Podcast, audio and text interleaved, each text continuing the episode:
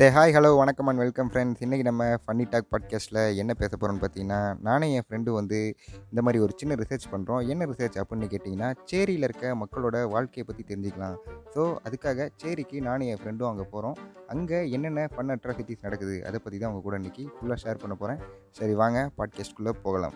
So பாட்காஸ்ட்டில் வந்தாச்சு. பாட்காஸ்ட்டில் வந்தோடனே நானும் என் ஃப்ரெண்டும் என்றைக்குமே இந்த படிப்பு பற்றி ரிசர்ச் பண்ணதே கிடையாது. இருந்தாலும் இந்த மாதிரி ஸ்லம்மை பற்றி தெரிஞ்சுக்கலாம் அப்படிங்கிறதுனால நானும் என் ஃப்ரெண்டும் சேரி கிளம்பி போயிட்டோம். சேரி கிளம்பி போனதுக்கப்புறம் அங்கே ஒரு ரெண்டு பையங்களை பார்த்தோம். ரெண்டு பசங்களை பார்த்தோன்னே டே இவன் பேர் என்னடான்னு கேட்டதுக்கு அவன் பக்கத்தில் இருக்க சொன்னால் அண்ணன் இவன் பேர் ஓட்ட பாலுன்னு அப்படின்னா. ஓட்ட பால் அப்படின்னா இவன் பேர் என்னடா? அப்படின்னு கேட்டேன். அதுக்கு அவன் சொன்னான் அண்ணன் இவன் பேர் சக்தி செந்துருன்னு அப்படின்னா. ஏடா பேர் முன்னாடி இடமொல்லாம் வச்சிருக்கீங்க? அப்படின்னு கேட்டதுக்கு இல்லைண்ணே இவன் எப்பயுமே ஓட்ட டவுசர் தான் போடுவாங்க அதனால இவன் ஓட்ட பால் அப்படின்னு கூப்பிடுவாண்ணா அப்போ இவனை ஏன்டா அப்படி கூப்பிடுறீங்கன்னு கேட்டதுக்கு அண்ணன் இவன் எங்கே சட்டியை பார்த்தாலும் உடச்சிருவானே அதனால தானே இவன் பேர் சட்டி செந்துரு அப்படின்னா.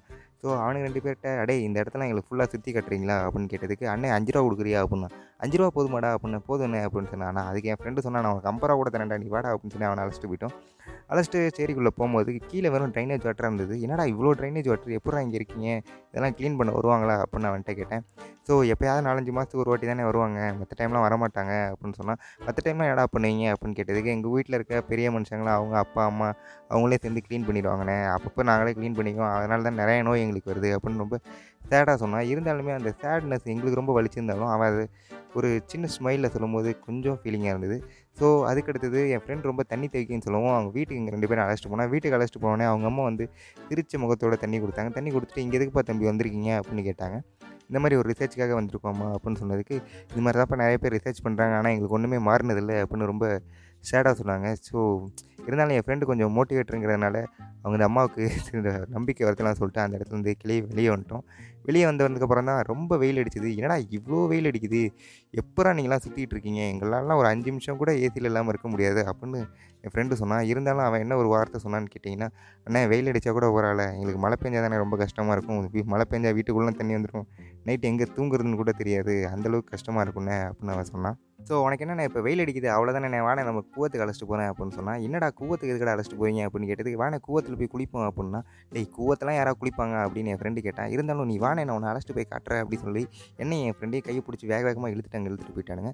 போன உடனே அங்கே பார்த்தா ஒரு இருபது பேர் ரொம்ப ஹாப்பியாக குளிச்சிட்டு இருந்தாங்க. குளிச்சிட்டு இருக்கும்போது எனக்கு வந்து காக்கா முட்டையில் ஜிவி பிரகாஷ் சார் வந்து ஒரு அழகான ஒரு வரி பாடியிருப்பார்.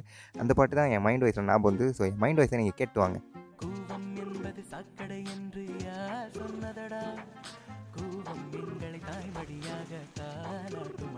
ஸோ என் மைண்ட் வாய்ஸ் எல்லோரும் கேட்ச் பண்ணியிருப்பேன்னு நினைக்கிறேன். ஸோ அதுக்கப்புறம் அந்த ரெண்டு பேரும் குளிச்சுட்டு வெளியே வந்தோடனே அண்ணன் பசிக்குதுனே வானே சாப்பிட போகலாம் அப்படின்னு சொன்னால் சரி வாடா உன்னை இங்கே இருக்க பெரிய ஹோட்டலுக்கு அழைச்சிட்டு போகிறேன்னு அதுக்கு அந்த தம்பி சொன்னான் அண்ணன் நீ என்ன லூசு பையனா? அப்படின்ட்டான். ஏடா அண்ணன் மரியாதை இல்லாமல் பேசிவிட்ட. அண்ணா இங்கே தானே இங்கே ஒரு ராஜ்யக்கா மிஸ் கடன் இருக்குது இங்கேருந்து ஐநூறு மீட்டர் தானே அங்கே போய் சாப்பிட போகலாம்னு சொல்லி எங்கள் ரெண்டு பேரும் அங்கே அழைச்சிட்டு போனோம் ஸோ அழைச்சிட்டு போனதுக்கப்புறம் அந்த இடத்துல நான் எவ்வளோ சாப்பிட்டேன்னு பார்த்தீங்கன்னா ஒரு நாலு புரோட்டா ஒரு செட்டு தோசை ஒரு செட்டு பூரின்னு சும்மா வெளுத்து கத்திட்டு அந்த இடத்துல எல்லா ஃபுட்டுமே செம்ம டேஸ்ட்டுங்க கிட்டத்தட்ட பெரிய ஹோட்டலில் கூட அவ்வளோ டேஸ்ட் இருக்குமான்னு தெரியல செம்ம டேஸ்ட் இருந்தது. அங்கே இருந்த எல்லாத்தையுமே சாப்பிட்டு அந்த அக்காட்ட எவ்வளோக்கா மொத்தமாக பில்லு அப்படின்னு கேட்டேன். நாலு பேருக்கு சேர்த்து வேறு எண்பது ரூபா தான் கேட்டாங்க. என்னக்கா இவ்வளோ கம்மியாக கேட்குறீங்க ஒரு புரோட்டாவோட விலை எவ்வளோக்கா? அப்படின்னு கேட்டேன். வெறும் மூணு ரூபா தான் சொன்னாங்க. எதுக்கு இவ்வளோ கம்மியாக விற்கிறீங்க உங்களுக்கு எப்படிக்கா லாபம் வரும்? அப்படின்னு கேட்டேன்.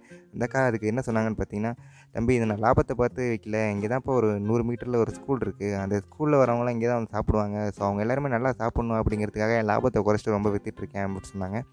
ஸோ அந்த இடத்துல எனக்கு என்ன தோணுச்சுன்னு பார்த்தீங்கன்னா நல்லா படிக்கிற நம்ம கூட அந்தளவுக்கு ஒரு பே பேஷனேட்டாக ஒரு ஒர்க் பண்ணுவோமா அப்படின்னு தெரியல. ஆனால் லாபத்தை குறைச்சிக்கிட்டு இவ்வளோ ஜாலியாக அந்த இடத்துல அங்கே இருக்க எல்லா குழந்தைகளும் உணவு வழங்குறாங்க போது ரொம்ப ப்ரௌடாக இருந்தது. ஸோ அதை கேட்டுட்டு அந்த அக்காட்ட பில்லை கொடுத்துட்டு இந்தமாதிரி என்றைக்கு வந்தாலும் இங்கே தான் சாப்பிடணும் அப்படின்னு ஒரு முடிவு எடுத்துட்டு அங்கேருந்து வெளியே கிளம்பி வந்தோம். வெளியே கிளம்பி வந்த அந்த அந்த பையன் வந்து சொன்னால் அண்ணே மணி அஞ்சாச்சு நான் கிளம்புறேன் அப்படின்னா. என்னடா மணி அஞ்சாச்சு நான் எதுக்கடா கிளம்புறேன் அப்படின்னு கேட்டேன். நான் ஒன் நம்பர் நைன்டி கிட் தானே நான் டூ கே கிட் எனக்குலாம் நிறைய வேலை இருக்குது அப்படின்ட்டான்.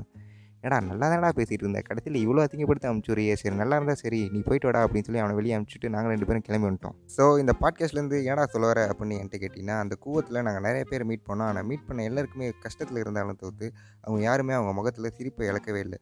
ஸோ நம்மளும் நம்ம லைஃப்பில் எவ்வளோ கஷ்டம் வந்தாலும் அதை எப்பயுமே சிரிச்சுக்கிட்டே ஃபேஸ் பண்ணும் அப்படின்னு ஒரு தாட் இந்த இடத்துல சொல்லிட்டு இதே மாதிரி உங்களை அடுத்த பாட்காஸ்ட்டில் மீட் பண்ணுறேன் அன்டில் தென் நான் உங்கள் சபரிஷ். நீங்கள் கேட்டுட்டு இருக்கிறது funny talk podcast saying tata take care bye bye